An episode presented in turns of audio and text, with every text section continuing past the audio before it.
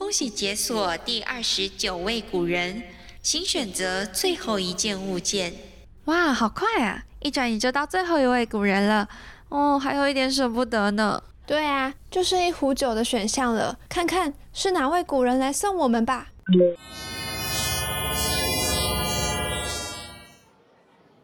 这是哪里呀？咦，好浓的酒味，感觉是古代的酒吧耶。但这么多人，我们要去哪里找今天的古人啊？我们一桌桌找，总会找到的。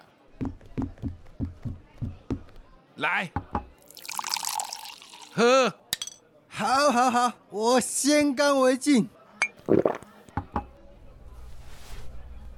糟糕，我忘记带钱了。哎，我也忘记了，没事，我先用我这把佩刀抵押。这两个人心也是挺大的。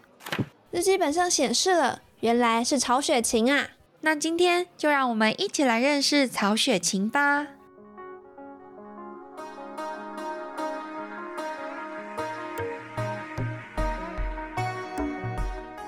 Hello， 大家好，我是春桃，我是 Karly。今天我们要为大家介绍的就是《红楼梦》的作者曹雪芹。《红楼梦》不只是曹雪芹这一生最大的成就，同时也是他自己的人生缩影。如果说《红楼梦》是东方文学里的一大悲剧，那曹雪芹的这一生也可以说是相当的坎坷悲惨啊。《红楼梦》等会儿再介绍，在这之前我们先来认识一下曹大哥。曹雪芹呢，名瞻字梦阮，所以雪芹是他的号哦。都说《红楼梦》的由盛转衰就是在讲曹雪芹自己的故事，那他们家由盛转衰之前的那个盛到底有多厉害呢？哦，真的不得了，他们家可是清代的内务府正白旗包衣。正白旗是什么概念呢？当时清朝分为了镶黄、正黄、正白、正红、镶白、镶红、正蓝、镶蓝八旗。哎，这个顺序可不是我乱念的哦，不是彩虹的顺序，而是照着等级的高低进行排序的。虽然包衣是指出身比较卑微的家奴，他们的起点很低，可能过去祖辈是有被俘虏过，所以包衣搞不好他们真的有包过衣服耶。有可能，因为他们就是服侍这一些皇宫贵族，所以他们的老板很牛很厉害，有了这一些皇室皇宫贵族的老板当靠山，而这些老板的靠山呢又是皇帝，连带正白旗的地位也很高。这就是很多电视剧当中大家抢破头都要挤进皇宫的原因，哪怕是在皇宫当中当一个比较平庸的小差，你都比宫墙之外的人赚得多。而且曹雪芹他们祖上3代都很厉害的，他的曾祖母阿祖当过康熙的奶妈耶，康熙耶！哇，他的爷爷曹寅做过康熙的伴读加御前侍卫。另外呢，他的祖父、曾祖父一直到他的爸爸都先后担任了江宁织造纺织业的织超过60年。有了这些 buff 的叠加呢，曹雪芹小的时候的生活是非常富足的。而且大家知道他们家跟皇帝的关系有多好吗？康熙6次下江南，就在织造辅助了5次，他的爷爷曹寅呢更是接下了4次，而且皇帝还曾题字送给他们。这个东西可珍贵了，可见他们家在当时是极受康熙的宠爱及信任的。那就是这样一个深受皇家爱戴的家族，怎么会走向家道中落的道路？主要是因为康熙驾崩，雍正上任后，曹家渐渐的失宠，接着雍正又以藏匿财产、亏空公款的理由，前后2次抄家，曹家也就此一蹶不振，举家搬迁至北京的老家。曹雪芹悲惨的一生呢，就此开始。也因为从小经历这种生活的大起大落，看尽世间的人情冷暖，也才有了《红楼梦》这部旷世巨作。其实曹雪芹不止小说写得好，因为家族的长辈们都有非常高的艺术造诣，所以在这样的环境熏陶下呢，曹雪芹本人可以说是多才多艺，能歌善舞。会弹琴，会画画。除了文学的作品《红楼梦》，他还有绘画啊，像是画石啊，这是那幅画的名字，还有诗词的作品《题敦城琵琶行传奇》等等的。嗯，只不过大部分都有缺漏和丢失的部分。哎，不仅是这些作品有缺失哦，事实上我们现在所读的《红楼梦》也并非全出自曹雪芹的笔下哦。《红楼梦》出名叫《石头记》，又名《风月宝鉴》。我们都知道，目前的《红楼梦》总共有120回本，可以说是非常的多。在曹雪芹去世前呢，前80回已经有抄本流通在市面上，而后40回呢，有学者认为可能是因为还来不及定稿，所以最终丢失。那我们现在看到的后40回呢，是由陈委员还有高鹗共同编辑修订的。陈委员听起来感觉是什么公务的考试委员之类的。也是在这个时候，书名才更改成了《红楼梦》。我都觉得，如果曹雪芹知道自己写的后40回不见了，一定会激动到从坟墓里面弹起来。为什么呢？因为《红楼梦》不但可以视为他的一部自传性小说，为了完成这本书，他可是整整花上了10年呐！哦，人生能有几个10年呐？是啊，而且还是超过100回的小说。在这10年间呢，曹雪芹删删减减，可说是为了《红楼梦》这个作品呕心沥血。所以我们在书中可以看到，曹雪芹写到了字字看来皆是血，10年辛苦不寻常，满纸荒唐言，一把辛酸泪，都云作者痴，谁解其中味？可见写这本书的工程有多么的浩大。但《红楼梦》的出现也展现出了小说艺术到清代几乎已经趋于成熟了。我们可以看到整本书的情节逻辑都是很缜密且多变的，作者对于每一个人的人物刻画都很细腻，不论是他们的性格、他们的肢体、他们的脸长什么样子、他们动作语气都描绘得很细致、很鲜明，非常独立的各个角色。而这些故事诗句背后暗藏的意义，都是蕴含哲思哲理，在深刻警醒读者，它是有意涵的。所以有时候我们读了后面再回过头看前面章节的时候，你就会发现，哦哟，其实作者曹雪芹早就在可能某一段文字当中暗示过后续的故事发展了。也因为《红楼梦》它里面真的是暗藏许多的玄机啊，所以我们可以看到有很多的中外学者都在研究书中的内容，更是进一步的形成所谓的红学。像我自己就非常推荐大家，如果感兴趣的话，可以去看看蒋勋老师所解说的《红楼梦》，相信大家听完后或看完后都能懂为什么过了这么多年，大家还是这么喜欢这本小说。但是我平常比较少接触相关文学的听众，可能最晚的一次接触到《红楼梦》就是高中的时候在学的了，所以在这边可以来帮大家稍微捋一下那个故事大纲是什么。我们可以简单的介绍一下，《红楼梦》的整体故事其实就是围绕在荣国公府这个地方，其中描述了贾宝玉的贾、史历史的史、王老先生的王、薛宝钗的薛，四大家族的兴衰。同时主线的爱情故事呢，就是有东方罗密欧朱丽叶之称的贾宝玉跟林黛玉这两个人之间的嘛。那从不同的人物故事就能交织出一个豪门生活非常富裕、非常奢侈的一个场景。而书中家族的衰败呢，其实也是在讲曹雪芹的真实人生，从一个可能贵公子到最后这贾宝玉竟然出了家，从曹雪芹年幼时的衣食无忧到成年后的家徒四壁，这其实都是有连接的哦。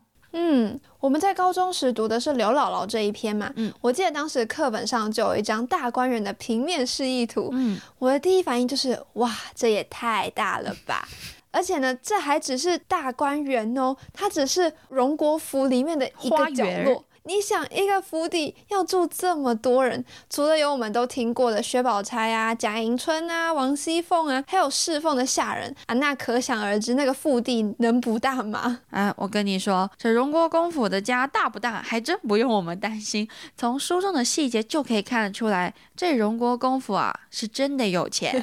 举几个例子，《红楼梦》里面有一道非常有名的小菜，叫做茄想，其实就是用茄子制作的料理、哦、但是这道小菜虽然是小菜，可是它的工序却是一个大菜一样的工序，特别麻烦。首先你要先取出茄肉，茄子的肉刮下来，接着用鸡油给油炸过，加入了鸡肉、香菇、新笋等等的食材，再用鸡汤给煨干啊，听起来就很麻烦了、嗯、最后再加入麻油香油啊，放进瓮里面给它封起来，要吃的时候再夹出来和鸡肉拌一拌，哎，就可以吃了。所以你看，有钱人平常吃的食物的食材可能没有到那么的昂贵，但是他们把钱花在哪里，烹调方式那是真的费工又耗时。嗯，这让我想起来，我曾经有听过，现在有些餐厅他们有去复刻《红楼梦》里面的菜肴、哦、主题餐厅。虽然我是很想尝试啦，但是那个价格真的是我不配。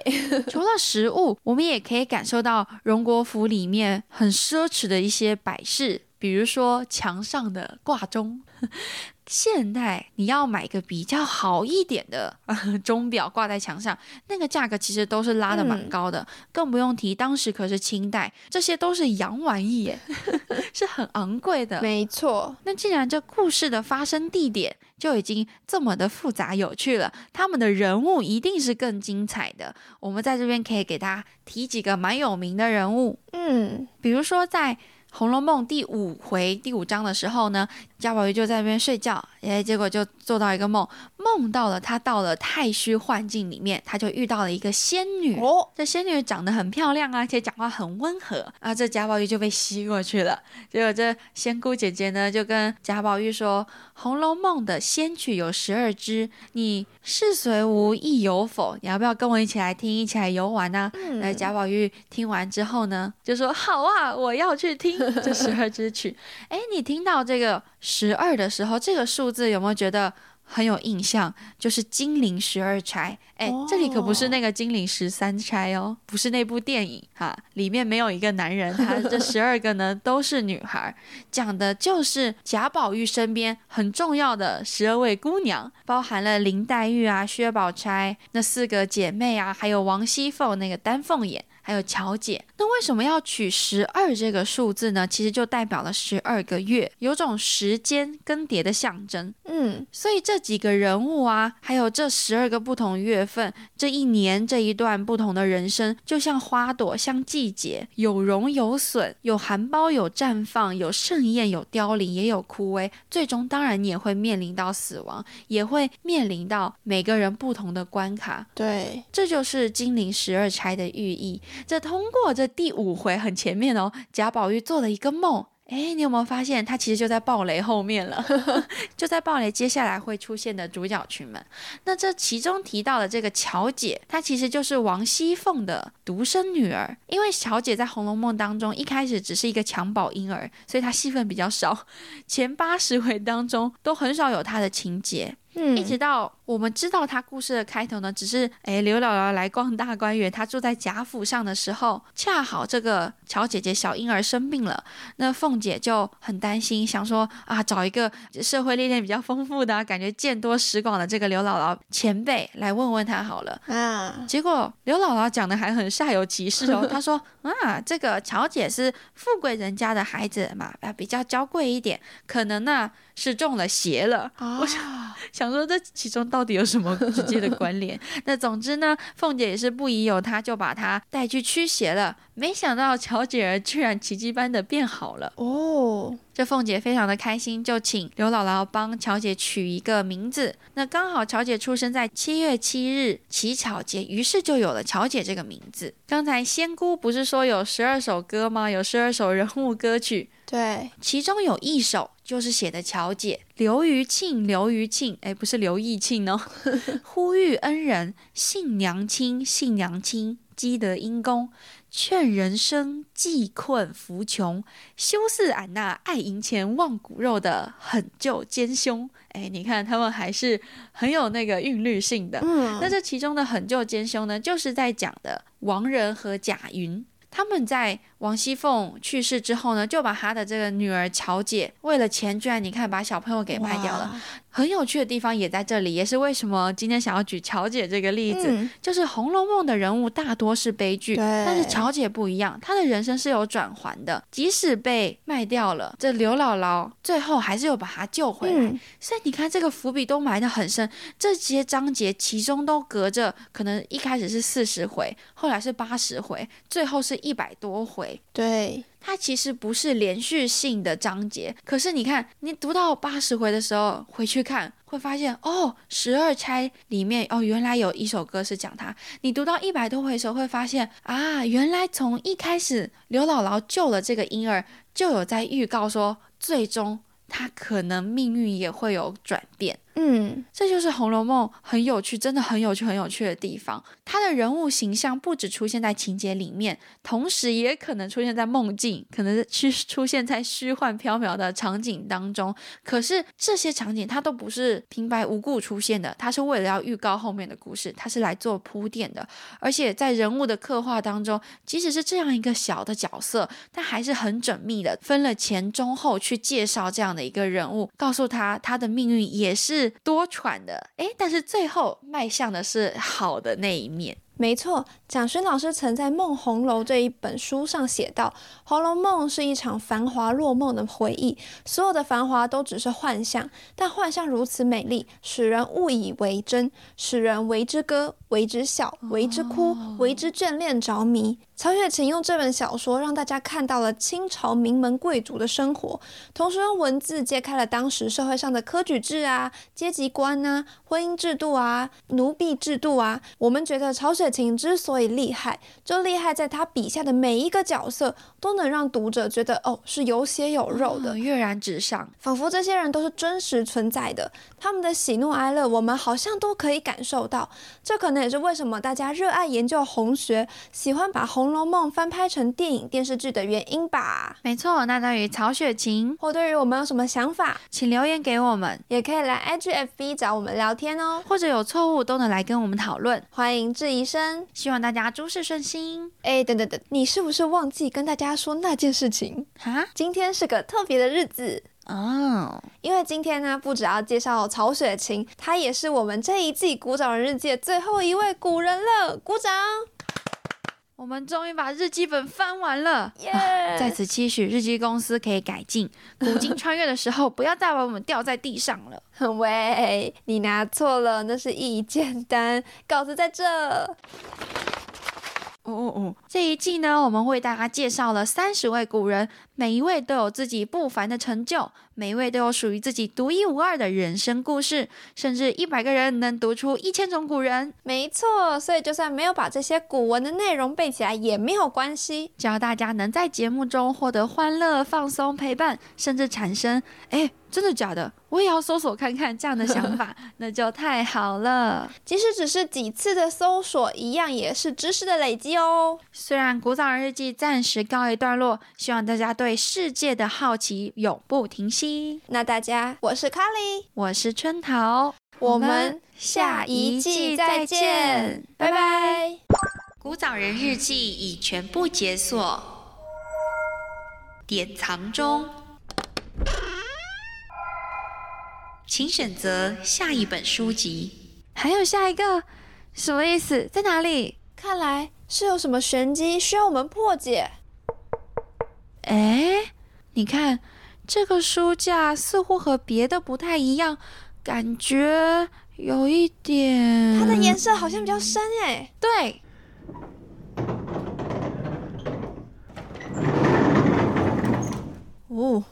不可能是书架背后的密室这种老梗吧？系统真的要更新了耶，看来他们还没有收到我的意见单让我们开始新的冒险吧。